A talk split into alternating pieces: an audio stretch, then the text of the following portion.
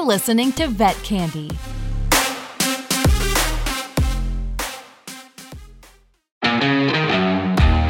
Hey, all.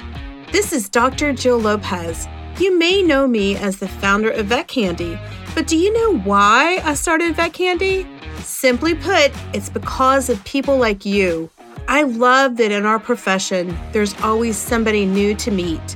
I'm really passionate about meeting new people and sharing their stories. And I consider myself fortunate to work in a field that is full of the coolest people on the planet.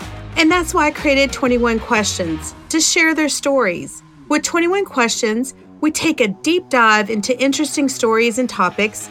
We talk with others in a free formed, wide open, relaxed conversation to not only have some laughs, but maybe to inspire some people along the way. Are you ready to get started? I am. Let's go. In the vibrant and ever evolving landscape of veterinary medicine, Dr. Melinda McCall stands out as a beacon of inspiration and resilience. Her compelling story, intricately woven in the pages of her book, Driving Home Naked, transcends the ordinary, offering a raw and honest glimpse into the life of a woman who has defied odds and shattered ceilings in a field once dominated by men. I am so excited, listeners, to introduce you today my very, very special guest, Dr. Melinda McCall. Welcome to the show, Dr. Melinda. Thank you. Thanks for having me.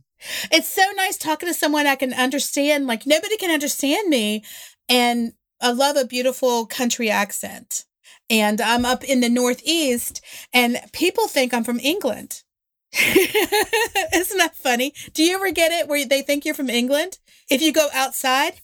They think I am from everywhere under the sun. That's what's funny. I just sold the audiobook rights. So, an audiobook company made an audiobook of this, and they were having one heck of a hard time finding a voice actress who could do my accent because they were like, Where are you from? And I, so I was trying to explain it to I get where you're from at least once a week. When I'm out and about, people are like, Where are you from? They want me to talk for them. Are you from England? Are you from someone asked me if I was from Ireland once.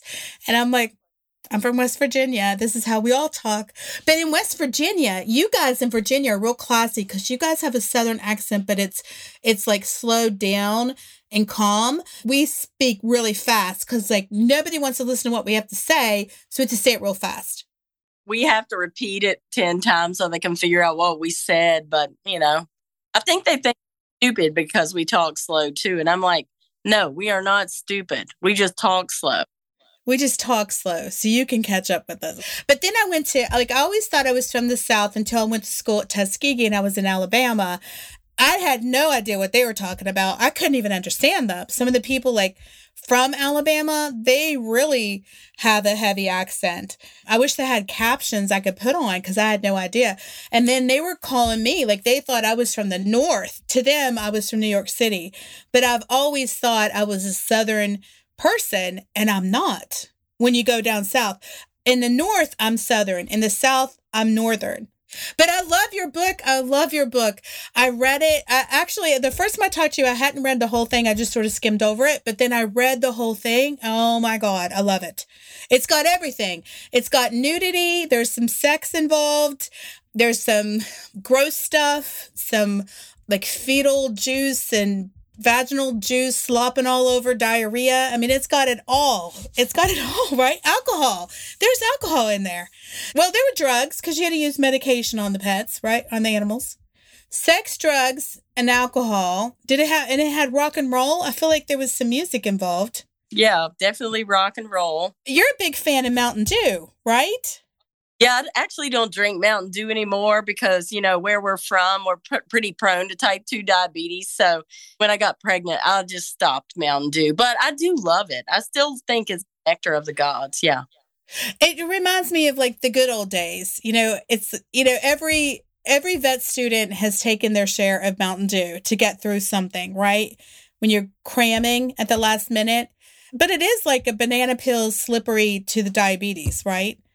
A hundred percent, yeah. But it's like when your mom used to take you to the doctor and you get a little present after you go to the doctor to reward yourself. And I'm like, I feel like that in vet medicine. You know, I mean, when we took a test, we drank a Mountain Dew to reward ourselves. We did a call, you know, we drank a Mountain Dew to reward ourselves. Yeah. So, are you ready to play the game? Sure.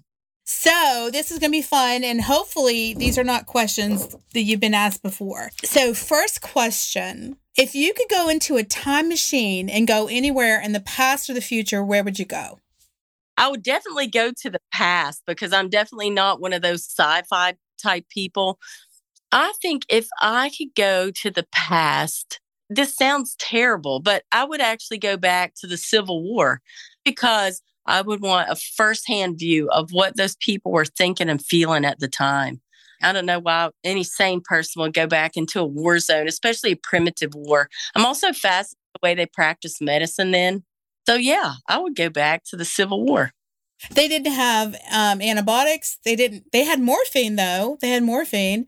That's when they started learning about amputations. Would be in Civil War a lot of the amputation techniques. Well, interesting. I definitely would not want to go there, especially as a woman, like a modern woman, because you might not be coming back. The place that I used to live here, uh, they used to do Civil War reenactments, and so largest cavalry battle of the Civil War. So they would bring a thousand horses here for the Battle of Trevilians, it's called. And all the reenactors would pitch their tents. So I felt like, and I lived in a, a little cottage with slate shingles.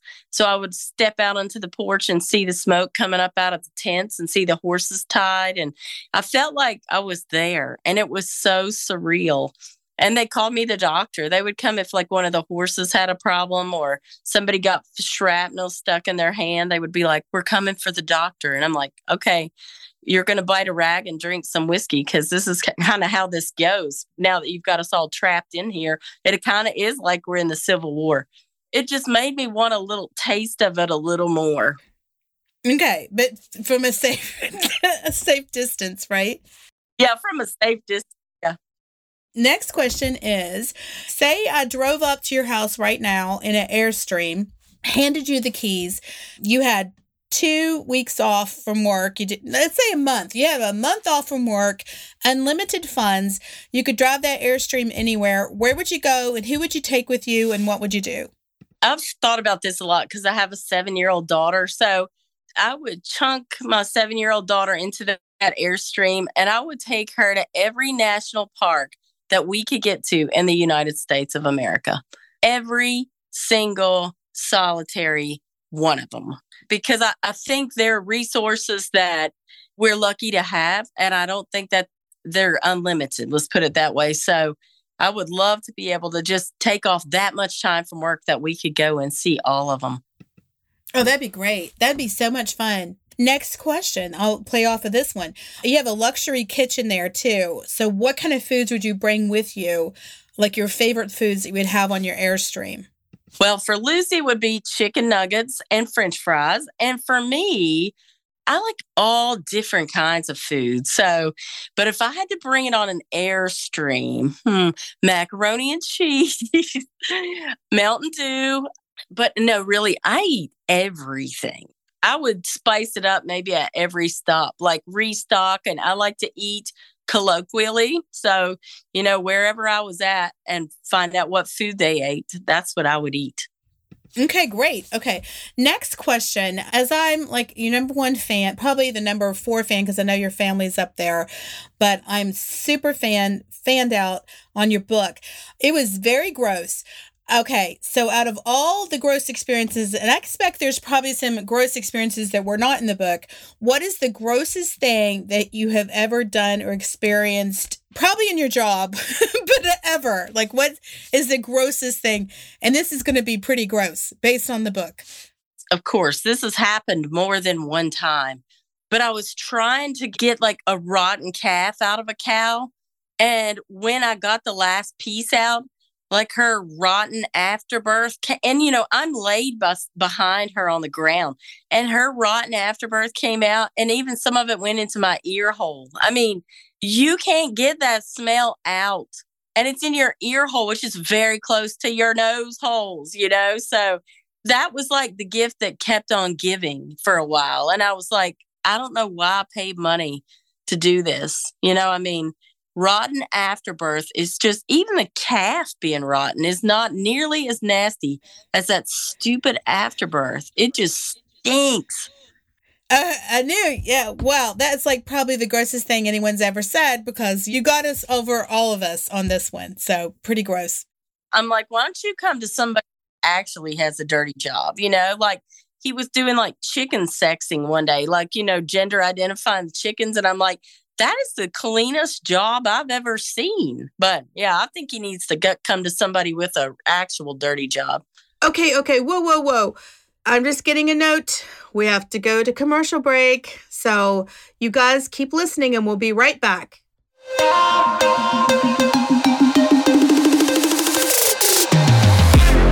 We'll be right back with more vet candy.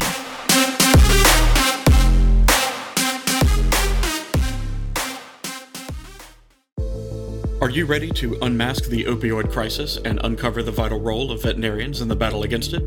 Join me, Clay Palmer, for Unmasking the Opioid Crisis, a veterinarian's vital role unveiled, presented by Vet Candy and brought to you by Covetrus. In this enlightening podcast series, I will take you on a journey through the layers of the opioid crisis and talk about the role veterinarians play to help protect their patients, communities, and even themselves. Together, we'll unravel the complexities, engage in insightful discussions, and gain valuable insights. Stay tuned for a podcast that empowers, educates, and unites us in the battle against opioid misuse. Don't miss Unmasking the Opioid Crisis. Tune in on Vet Candy on a podcast platform of your choice and let's make a difference together. Brought to you by Covetrus and presented by Vet Candy. So, next question is going to be a would you rather?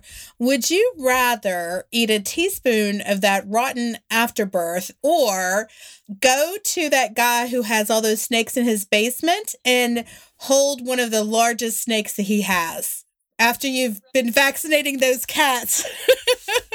rather go hold one of the creepy guy snakes. Because you got a chance, right? You got a chance. But what if you're wearing a cat suit and you smelled like cats and you were holding the biggest one? If you smell like the cat, I think you're up the creek without a paddle. You know, if you smell like the cat, that would probably not go well. And then for you guys who've not read the best book in the world, Driving Home Naked, you got to check it out. In this in the book it talks about how she had a call to this guy who had uh, hundreds of snakes in his basement, right? And you thought that he was going to kidnap you, feed you to the snakes, and then people were going, wait, there was going to be all these stories like, whatever happened to Dr. Melinda? Hey, you could have been a Netflix, one of those Netflix documentaries. What happened to Dr. Melinda? the last time she was seen, she was drinking a Mountain Dew at 7 Eleven. Then they found her truck at the airport. That's what he would have done. He would have taken your truck and dropped it off the airport. The strange thing was there was no stranger DNA. There was no DNA. There were no fingerprints. And we all knew Dr. Melinda was messy. so, next question Have you had any other situations where you thought you would end up as a documentary?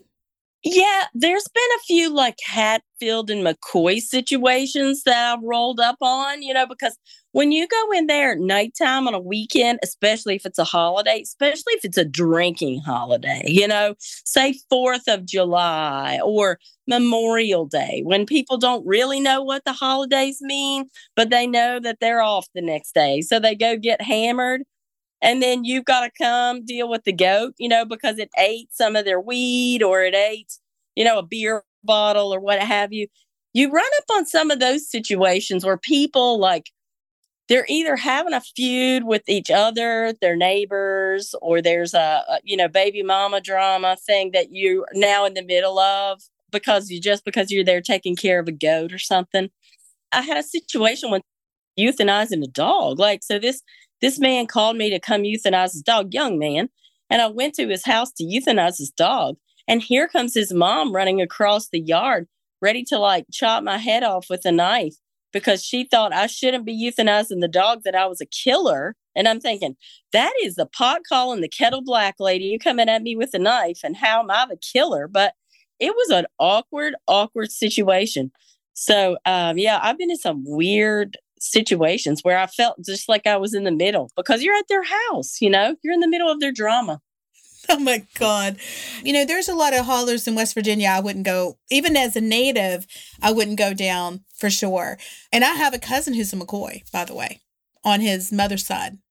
I'm sure I'm related to both sides though. So speaking of goats, your next question is what is the strangest thing like your client goat has eaten or done?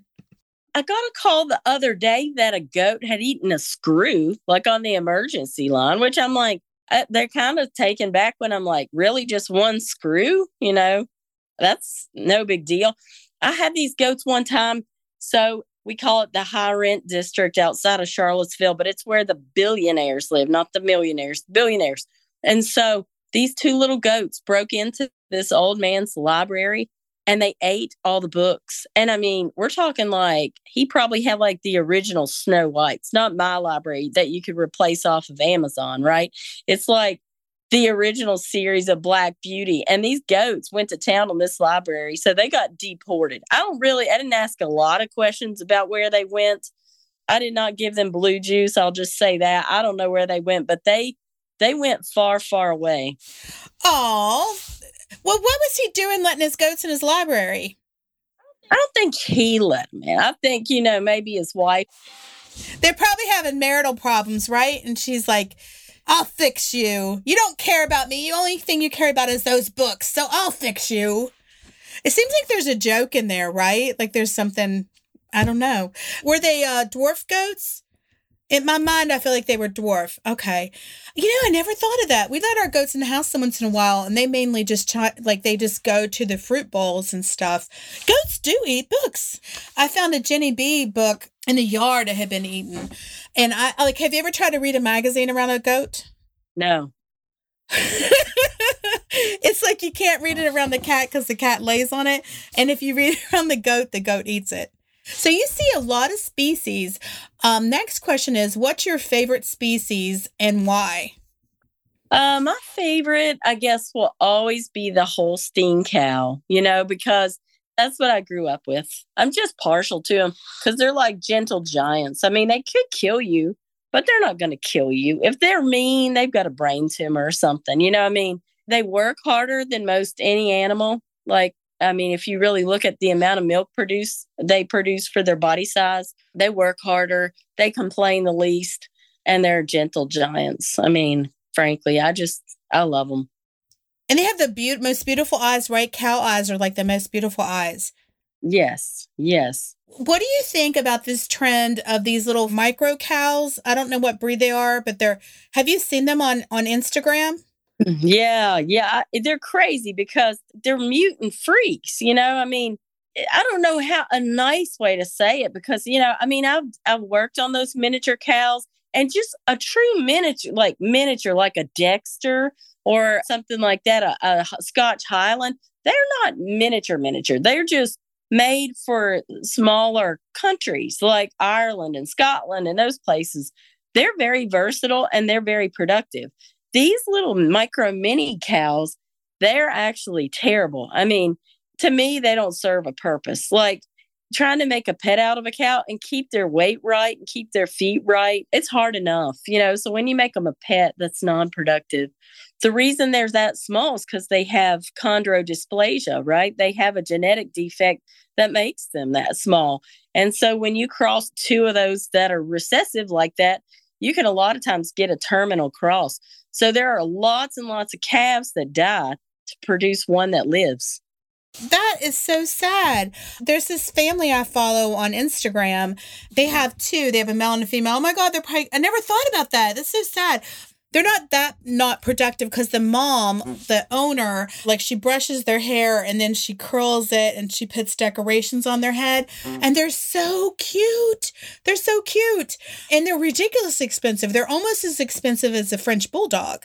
Uh, we're going to start talking about that. That's interesting.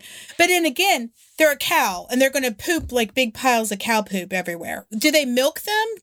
All those small ones are non-productive because you can't breed them. You know, I mean, they're so mutated, you can't actually breed them. So you're breeding lots of other things to get them. I know people will be like, "Oh, that's terrible for you to say," but it's just the truth. Another person I follow on Instagram has, uh, I know you don't see chickens though. You don't see chickens, right?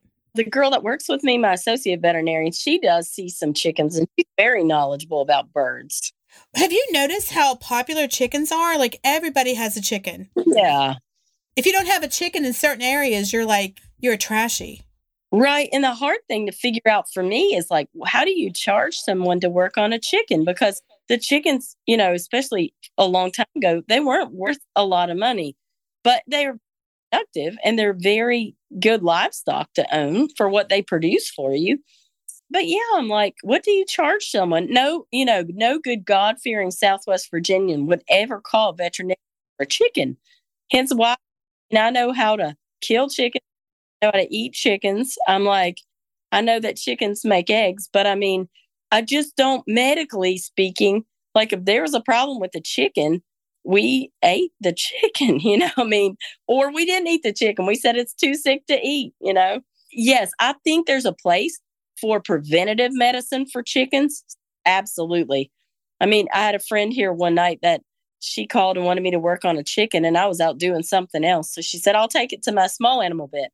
So she spent $200 on the chicken and then the fox ate it that night. Well, we had a chicken that got stuck in it. We had an IKEA like outdoor furniture. I should sue IKEA for this. Mm-hmm. And my chicken got her leg stuck. So we had this chicken and she couldn't move her leg and I was so you know nobody would see her. So we we went on YouTube and we found that if you put them in a chicken wheelchair that they can they can be better. So we got a shirt. We put it over a clothes basket, put little holes in it for her eh, her legs, and put food and water in front of her. So she had like a chicken wheelchair, and she did really good. But then she got sort of depressed because she wasn't seeing her other chickens. Like I would have to take her out in a wheelchair so she could see other chickens, and she perked up. 30 days later, or can you believe we did this for 30 days? She was able to walk. Because we, we first saw her, we thought, oh my God, we couldn't eat her. Like, I couldn't kill her, you know? I'd have to take her to my neighbor who would have eaten her. Well, she wasn't really a good chicken, but she was beautiful. She wasn't very friendly. Like, she's not one of the most friendly chickens. But eventually, I think she was eaten by a fox. There's nothing wrong with it. But, you know, mostly what for a sick chicken is isolate, TLC for however long they need it. And they either get better or they get worse. You know, I mean, or they get eaten. But they're just so fascinating. I love looking at them, and they're just, I mean, they're supposed to be the closest relative to a dinosaur. And if you look at their feet, they're just gorgeous. But, uh, you know, you can't get too attached to them because they, they do get eaten. I mean, by foxes and and there's these things called fishers fisher cats or something out here. I don't know what else. And we have coyotes. I saw oh my god i saw a coyote grab one of our little baby um, chickens once and took off like running with it. It was awful. So your next question is what is the best piece of advice that anyone has given you? I think the best one of the best pieces of advice that a teacher gave me i mean i was young and i wrote about this a little bit in my book but we were young enough that the teacher was like, What would you all like to be when you grow up? And we were all looking at each other like, We don't know. How how do you know? How do you know? And she said, The way you know is, she said, Let me just ask you this question. She said, What's the first thing you wake up thinking about in the morning? She's like, That's your passion. And she's like, That's probably where you need to be thinking about going for your career. And I'm like, Wow, really interesting. So I ask lots of student groups that are, you know, a lot of kids these days seem to be waffling on what they really want to do for their career. Tell them that. I'm like, what's the first thing you think of when you wake up in the morning?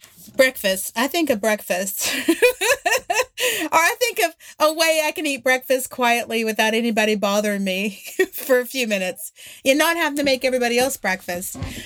The key is you have to do it when you're young. Oh, whenever someone else makes your breakfast. That's true. Because now it's like when I wake up, I think, oh, I want to eat breakfast. I don't want them around me so I can just like eat, and not have to make their food. And then I'm thinking about to clean the house and do the dishes. So, but that's true. When I was younger and someone else did that, because I would think about like, what's the dog doing? What's the cat doing?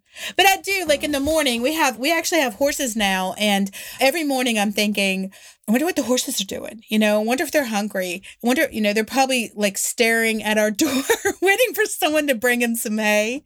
But then, I, then I think about breakfast and uh, doing the dishes. So, okay, next question is Is there a movie that you could watch over and over and over again and never get sick of it?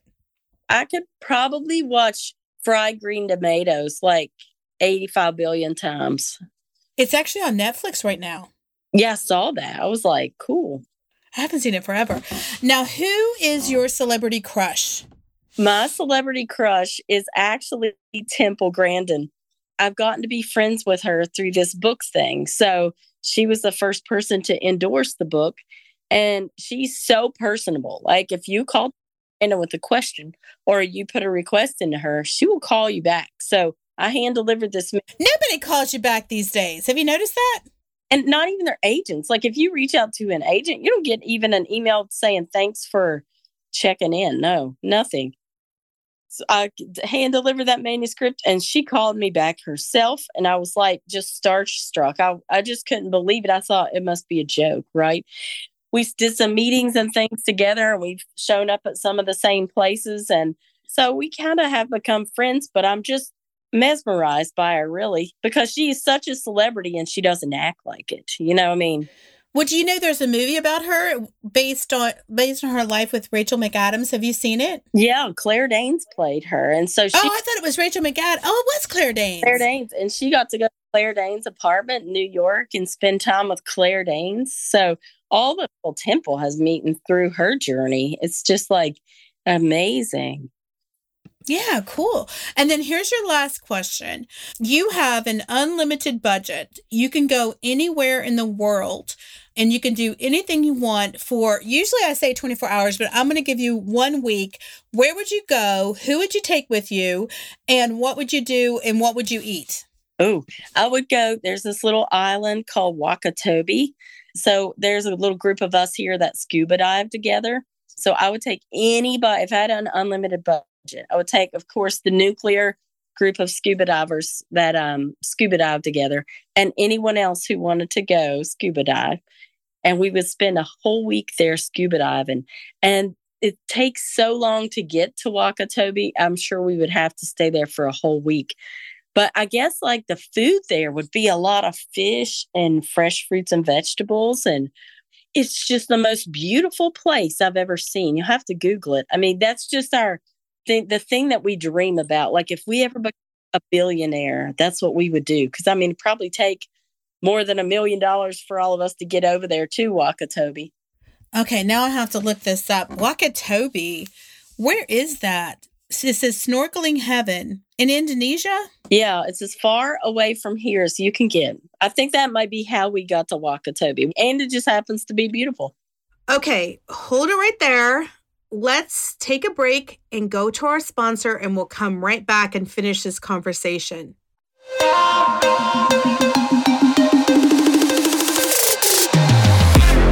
We'll be right back with more vet candy.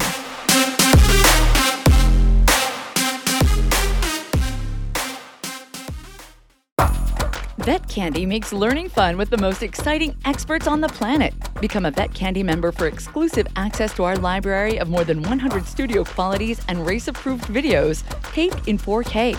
Say hello to streaming and goodbye to boring webinars with us.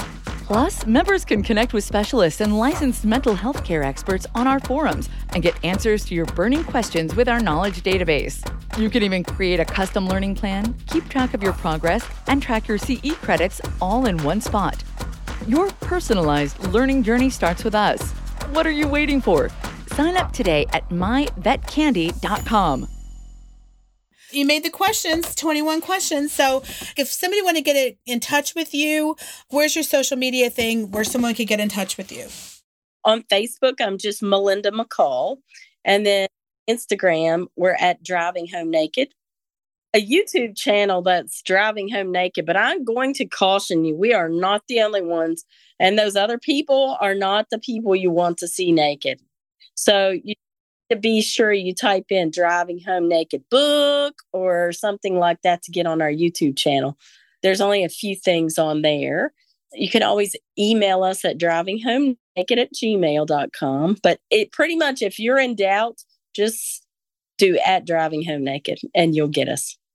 Okay, I was just googling that, and there are a lot of people you don't want to see driving home naked. And then also, this this book is amazing. I think everybody should read it, but definitely if you're a veterinarian, if you're, I feel like every vet student, this should be like a textbook you have to read. And I think it would, you know, reading it would probably get people to to go into large animal medicine. So I got mine from Amazon. I hate Amazon. Like I have an Amazon ban. We had an Amazon free Christmas. I don't like them but I did go back and order this book because it was the easiest way to get it. I got it on Kindle. You could probably get it at most bookstores. So if if they don't have it, they could order it, right? Yes, you can order it from pretty much anywhere you order books online. And then it's not in a lot of physical stores. Um, but you can, if you email me at drivinghomenaked at gmail.com, I can send you a signed copy from my house. And it just costs a little bit extra for the postage, but I'm always happy to send out a signed copy if you email me your address. So there's lots of places to get it. Book bookshop is a good place if you like to buy books, but you don't really like to play the Amazon game. Bookshop will let you name your local bookshop and give them some of the proceeds. So that's a great way to buy books if you like to support your local stores. Well, you should have told me that before I buy it from Amazon, but now I'm stuck with it. But thank you so much for being on the show. And listeners, you know, next week I think we have Cornell vet student Jeremiah Pouncey who's going to be on and tell us about his coolest thing. He has a company that sells water and the water actually raises money for philanthropy. So I was like, oh my God, how could anyone compete with this guy to get into vet school? You had no choice. I mean, I bet it's really hard to get into vet school now. And somebody has a philanthropic company and that's on their application. Like me, I was cleaning up diarrhea and vomit in a kennel. I don't think I could get into vet school now with this people, but he's going to be on the show next week. So thank you for listening, and we'll see you next week. Bye.